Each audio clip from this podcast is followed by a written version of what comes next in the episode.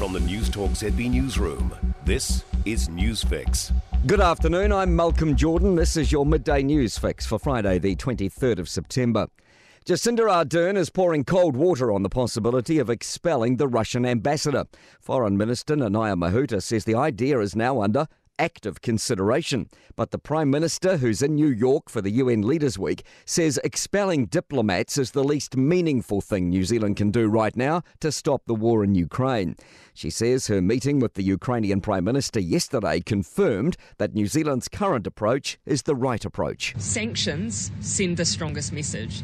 You know, uh, we as politicians have all been banned for travelling to Russia because of our sanctions, not because of diplomatic expulsions. Meanwhile, Nationals' Gerry Brownlee says he's been calling for the expulsion of the Russian ambassador for months. Brownlee told Newstalk ZB's Canterbury Mornings the symbol of sending the ambassador home is an important symbol. The difference between the behaviour of Russia is that they've invaded another country, pushed their troops across, and are inflicting that terrible misery on uh, not only their own troops but also the, the people of the Ukraine in a terrible way. Grant Robertson has received a bad reception at the Herald's annual Mood of the Boardroom event this morning. He's addressed a new survey result finding chief executives are losing confidence with both the government and the global economy.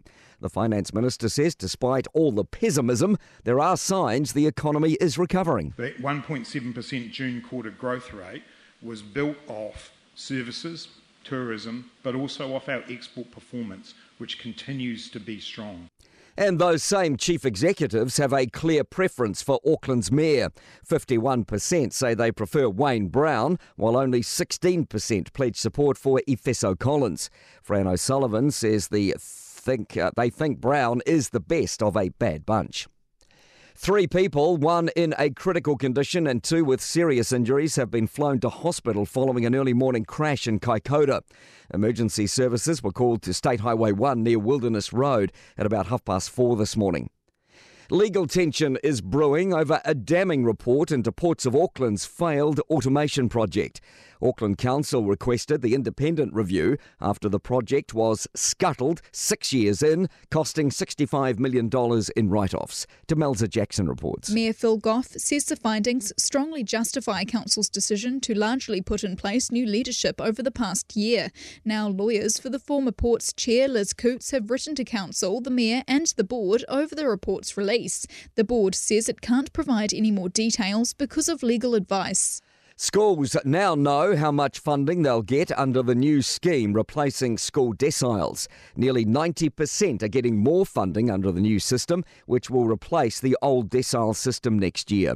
Northland schools are set to get the biggest boost of $223 per student, but about 200 schools around the country will see less funding from 2024 to sport.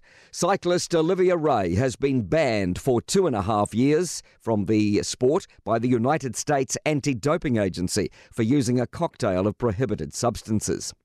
World Triathlon has confirmed the return of a World Cup event to New Plymouth on March 26 after a three year pandemic enforced hiatus. And the White Ferns have won their three match one day international cricket series 2 0 away in the West Indies with a game to play. They've eked out a two wicket victory, chasing 170 in the second fixture at Antigua. I'm Malcolm Jordan. That's your latest news fix. We'll be back with the next update at 5 pm from the Newstalk ZB News.